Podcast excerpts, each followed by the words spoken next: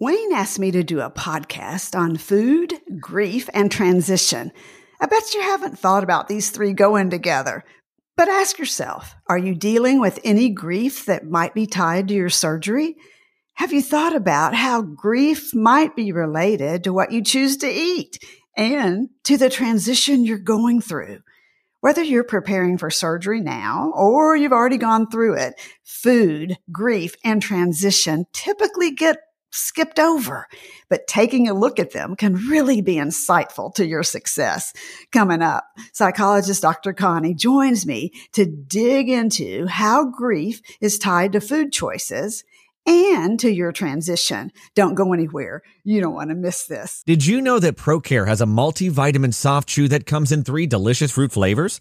With flexible dosing, you can accommodate your whole family's vitamin needs, and it even includes iron, paired with calcium chews and our protein powder. Visit ProCareNow.com and use code SUSAN10 to save 10%. Hi, I'm registered dietitian, nutritionist, Dr. Susan Mitchell, ex-radio dietitian turned podcaster.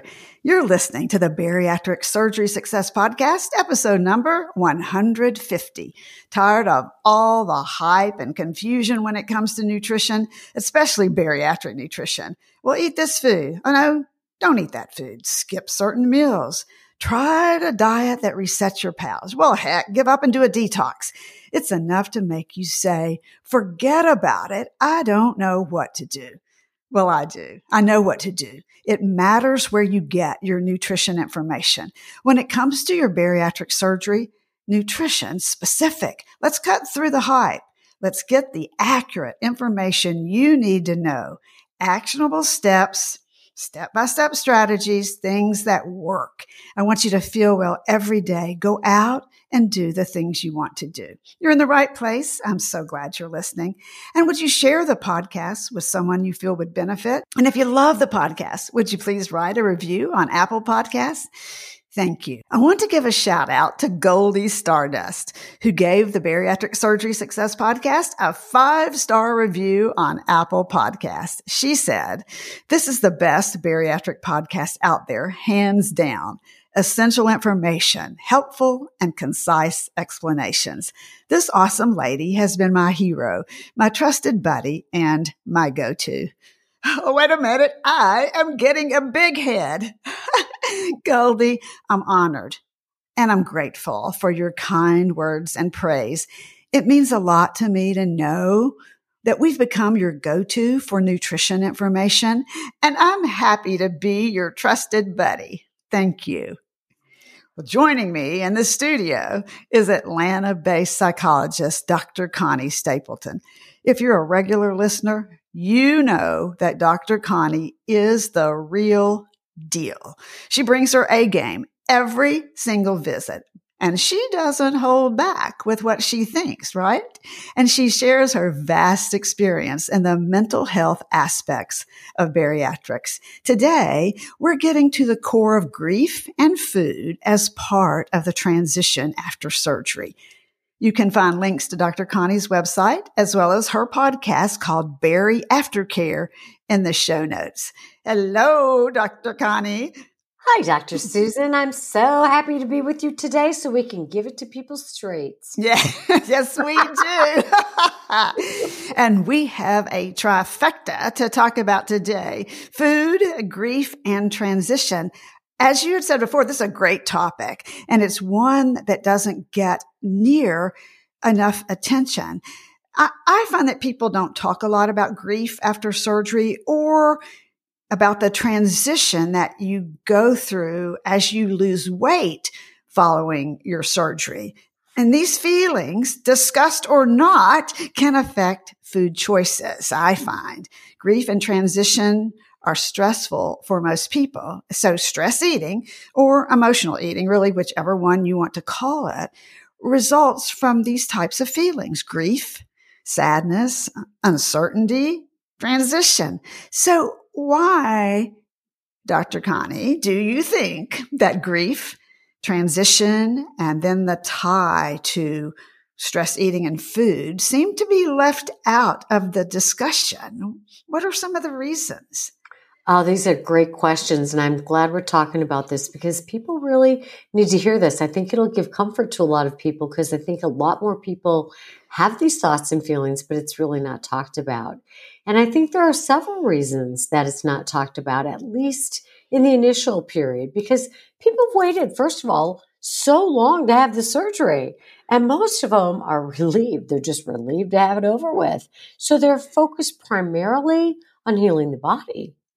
And then the next thing is they're putting most of their energy, their time, their thought, and they're getting down this dietitian, this nutrition regimen, right? There's a lot to do. Right, there's a lot to do, sure. Yeah, they got to get the fluids. They got to eat at the right time, get the appropriate amount of grams, take the vitamins, all the things. So unless a person has a really acute and early onset feelings of loss, grief, the depression or the anxiety, the reality of grief related to the loss of food, you know, the food like we used to eat before surgery. So I think that it's not very often acknowledged because people aren't aware of it. But as people are so busy being in the transition, focusing on their new way of life, they're not really aware of the fact that maybe they really are in transition and perhaps they're not aware of the grief, unless, like I said, it's quite acute and you can't miss it. And maybe not aware that as they transition, these feelings are there. They're real and could be an underlying issue as to whether they're successful on their journey. And I'm thinking especially from a food and nutrition standpoint, which ultimately means a weight standpoint. Mm-hmm. So let's dig a little more closely. A bariatric lifestyle is a huge change from the way you were eating before surgery. And you may miss certain foods or amounts of foods. And food is so connected to emotions. And we've talked about that before with shame. Does everyone experience grief following surgery? And I'm getting really specific here, Connie, grief as it relates to the loss of food or certain foods that they no longer or should no longer eat. I can see both sides. You may be so thrilled after surgery that you no longer focus on food, or you may be going, but I want the food I miss. Yeah, you know, honestly, it would make perfect sense to me that almost everybody would experience this. Now, not everybody talks about it. They talk about it, I think I had a surgery, like, oh, I'm going to miss this, or they go out and they eat all those things. But it makes sense to me that the majority of people would experience some degree of grief or a sense of loss following the surgery. So if you think about food, like from a relationship perspective, like you have a relationship with food. For some people, it's like, it's my friend, it's my confidant, it's who I spend my most time with, it's who I talk to, or, you know, when I'm feeling sad. Some people feel like they've lost a friend or a confidant or a part of their life in which they found comfort. So that makes huge sense to me. And I think hearing this might give a lot more people the connection to that and perhaps the permission to talk about it, which I think is a healthy thing. Yes, and you know, and I'm thinking about comfort food because particularly in the U.S., comfort food is ubiquitous. It's everywhere and a part of everything we do, from holidays to celebrations. So is grief overlooked, Connie? I think it's very overlooked. Not just by people who've had weight loss surgery, but I think a lot of us overlook grief because it's painful for one thing. But some people, because after surgery, they feel such tremendous emotional relief from the obsessively thinking about food, right? And this obsession is sort of relieved as a byproduct of the surgery, right? Right. Part of that reset that we hear about, the mind quits obsessively focusing on food. So it's such a huge relief that I think that this is such a gift to some people that the grief part is like, that's okay. It's just so nice not to be thinking about food all the time. So interesting. I know too, you have said that grief over loss of food can kind of be tied to depression or the transition itself. I want you to go into just a little bit more about that part.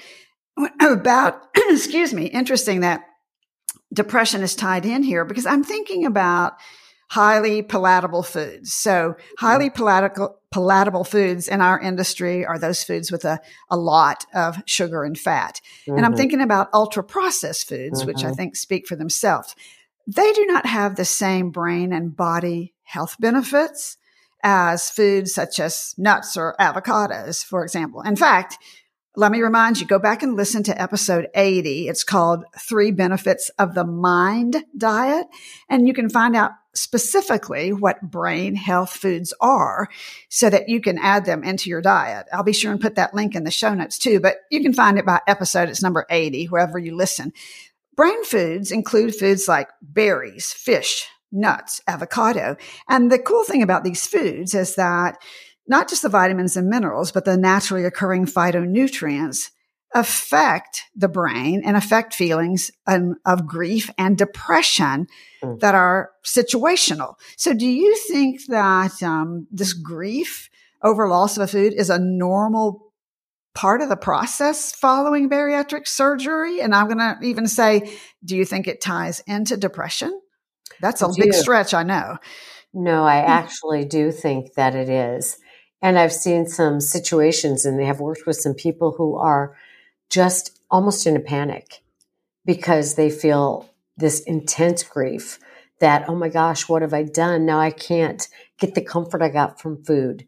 And you talked about the way that the brain reacts to food and some of those highly palatable foods that you talked about, like the highly processed and the sugar, there's huge dopamine rushes that come from those foods, which give people that overall feeling of, oh, I feel good.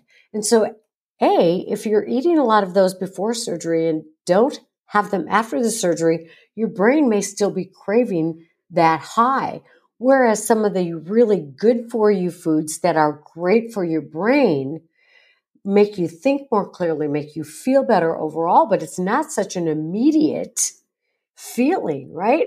So I think that some of the depression that people go through is because they're not getting the high dopamine hits. Yeah, it's one of the reasons that we want people to eat so much protein for many, many reasons. But one of the things protein does is affect the brain chemicals, the norepinephrine, the dopamine, and over time gives a consistent blood glucose and a consistent feeling of feeling well and strong and clear in the brain. And then when you add in these other foods like nuts and avocados and berries that have a lot of plant chemicals in them that are helpful, then together they can be quite powerful. You know, I love that you just said all that. And what it makes me think of is what you say in your intro. It matters where you get your information. Oh, because absolutely. I don't think a lot of people without specialization in the field of nutrition understand that. And it's great factual information that we all need. Well, it's the science of nutrition. Yeah. It is the mechanism of action, as we call it, the chemistry and the biochemistry behind it all, which when you hear people just repeat nutrition information they've heard but don't understand, it's a big difference. You have to understand what this is doing in the body and what it can do detrimentally, as well as what it can do from a very positive standpoint. And that's why a bariatric lifestyle that is high protein is high protein for many different reasons, not just weight loss, but all kinds of things. And tying the dietitian information and the psychology information, what you just said is critical, that these brain healthy foods that you can learn more about in number 80 podcast really help you feel better on a more sustained level over time, which is better psychologically than just getting that hit from these unhealthy, highly processed foods. I love that you brought that into this. Thank you. Oh, sure. And I'm just thinking about too, things you've said before in many of our podcasts about how it's so important that you bring things out. You be on the lookout for it. So here I'm thinking that you need to be on the lookout for grief. And you always say, Label it and work through it. So when you say label it, do you mean call it out, call it grief, deal with it? What do you mean when you're saying, okay, I want someone to actually label it, be on the lookout for it. So you're looking out for how grief might affect your eating. But when you say label it from your standpoint, what are you saying? I think people are this goes along with staying away from the grief. Any emotions that we don't want to be with, sit with, focus on, yes, call it out. Start to learn to identify how you feel. I feel sad. I feel like I'm grieving the loss. I feel angry. I feel frustrated. I feel grateful. I feel ambitious. Start to learn the names of your emotions, because our emotions, when we talk about emotional eating, can give us so much more accurate information about what we need. And it's not junk food to give us the dopamine boost. It's related to the emotion. If I'm sad, then maybe I need compatibility with other people. Maybe I need affirmation. Maybe I need, you got to figure out what is this emotion informing me that I need. And then you can get the needs met in a healthy way without turning to those highly processed foods for the emotional boost and the unwanted weight gain. Good stuff. Back in a moment, and we'll get deeper into your transition after surgery. Don't go anywhere. Bariatric Surgery Success is thrilled to partner with New Hope Girls, women empowering women.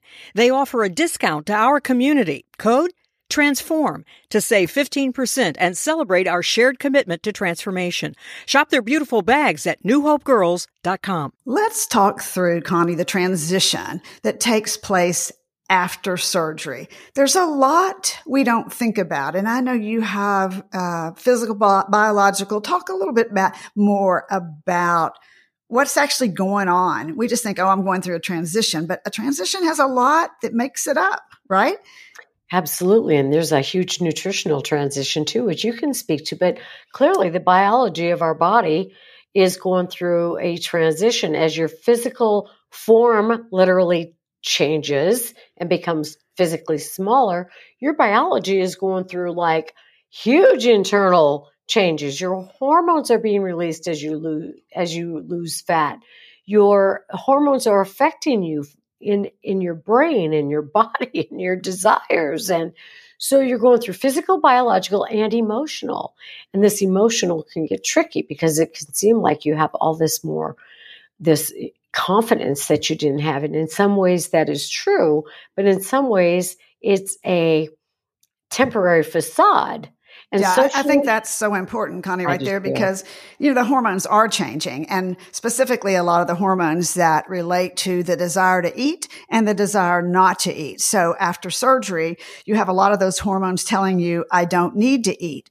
But with a little bit of time, and many people, some of those hormones that say, oh, I'm hungry, start to raise their ugly head again, which is why you're seeing obesity drugs come into play more. Mm-hmm. So yes, that it does change. The brain chemicals do change, and they change as you said, transition.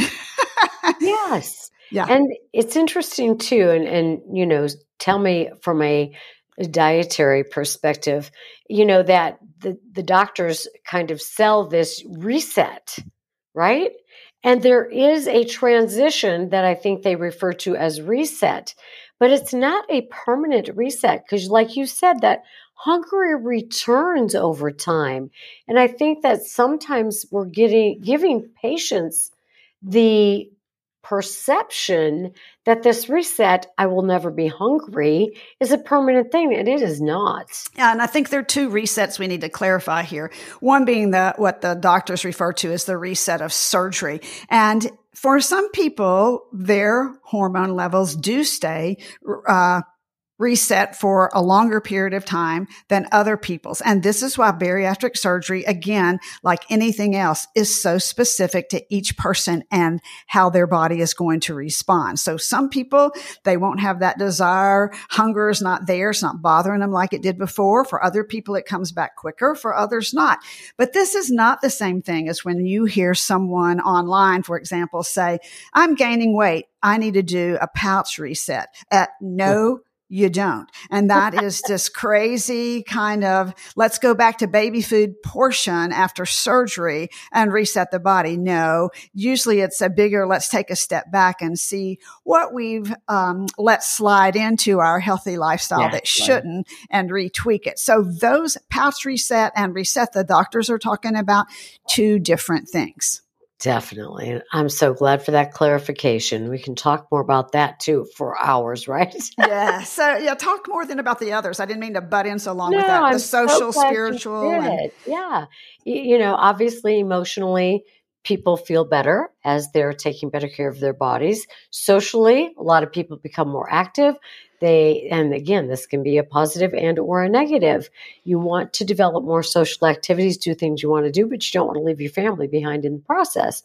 So, because you're feeling better. And then for some people, there are spiritual changes because maybe they've been angry. If they're a spiritual person, if they have a faith system, they may have been angry for a long time with other people or with God or with the universe for this being their thing to bear in life, right? So there's transition in every area of life, and yet people focus pretty much on the biological changes, you know, their physical shape. Well, this might sound like an odd question, but is the transformation process usually a happy time or a difficult time?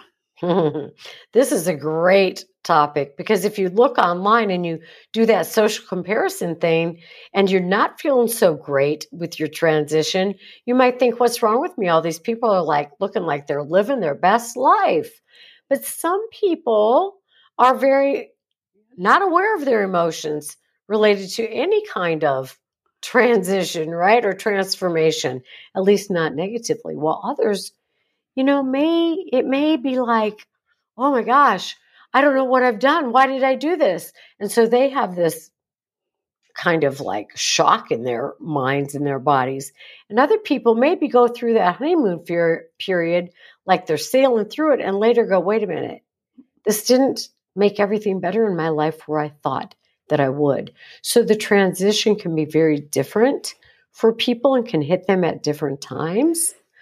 Some people may feel the loss of food early on as they miss it from day one. And again, for other people, it might not be until after the honeymoon. And maybe they do have that biological hunger a little bit more.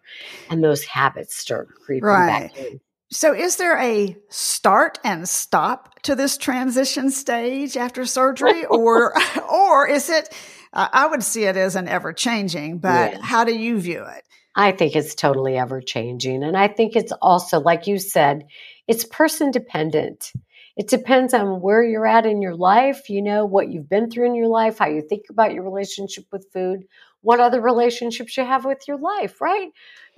I'm going with, we're human beings and we change for all of our life. So as the body changes so rapidly after surgery, maybe there's a lot of awareness at this time about physical transformation, but maybe the longer a person is in the journey, the less obvious the physical part seems, but there seem to be changes in relationships or changes in your self-esteem or in your social life that become more obvious. So I think it's wise for people to really recognize that a lot of the changes in different areas of your life are part of this transition, and all areas deserve some attention. But usually the attention comes when there's a problem.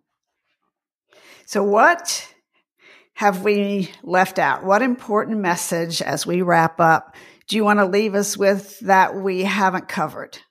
I think it's take some time and reflect on self-awareness. I recently heard something, and then I looked it up because I heard it and I looked it up to verify the study that shows that self-awareness is the number one factor in overall success in life. So becoming self-aware of how you're feeling emotionally, of where you're at with your nutritional intake, of what's going on with you in terms of your relationships. So self-awareness, be aware of how you're going through the transitions in your life. Thank you. Thank you, Connie, so much. I appreciate your time, your willingness. I appreciate that you take deep dives into these topics because the information is really useful. Thank you. You're welcome. So bottom line, you heard her. There are so many changes in various aspects of your life that are part of this transition after surgery, from the physical, the emotional, to the social and the spiritual. So learning about yourself, calling it out, you are worth it. Bariatric Surgery Success with dietitian Dr. Susan Mitchell is produced and owned by PractiCalories, LLC. All rights reserved. Remember, the content provided on this podcast is for information purposes only and doesn't create a patient-provider relationship. It's intended to provide reference material and is not designed to provide medical advice. Please consult your healthcare provider regarding any medical issues you have relating to symptoms, conditions, diseases, diagnosis, treatments, and side effects. Podcast guests express their own opinions, experience, and conclusions, which do not necessarily reflect or agree with the host, Dr. Susan Mitchell, or PractiCalories, LLC.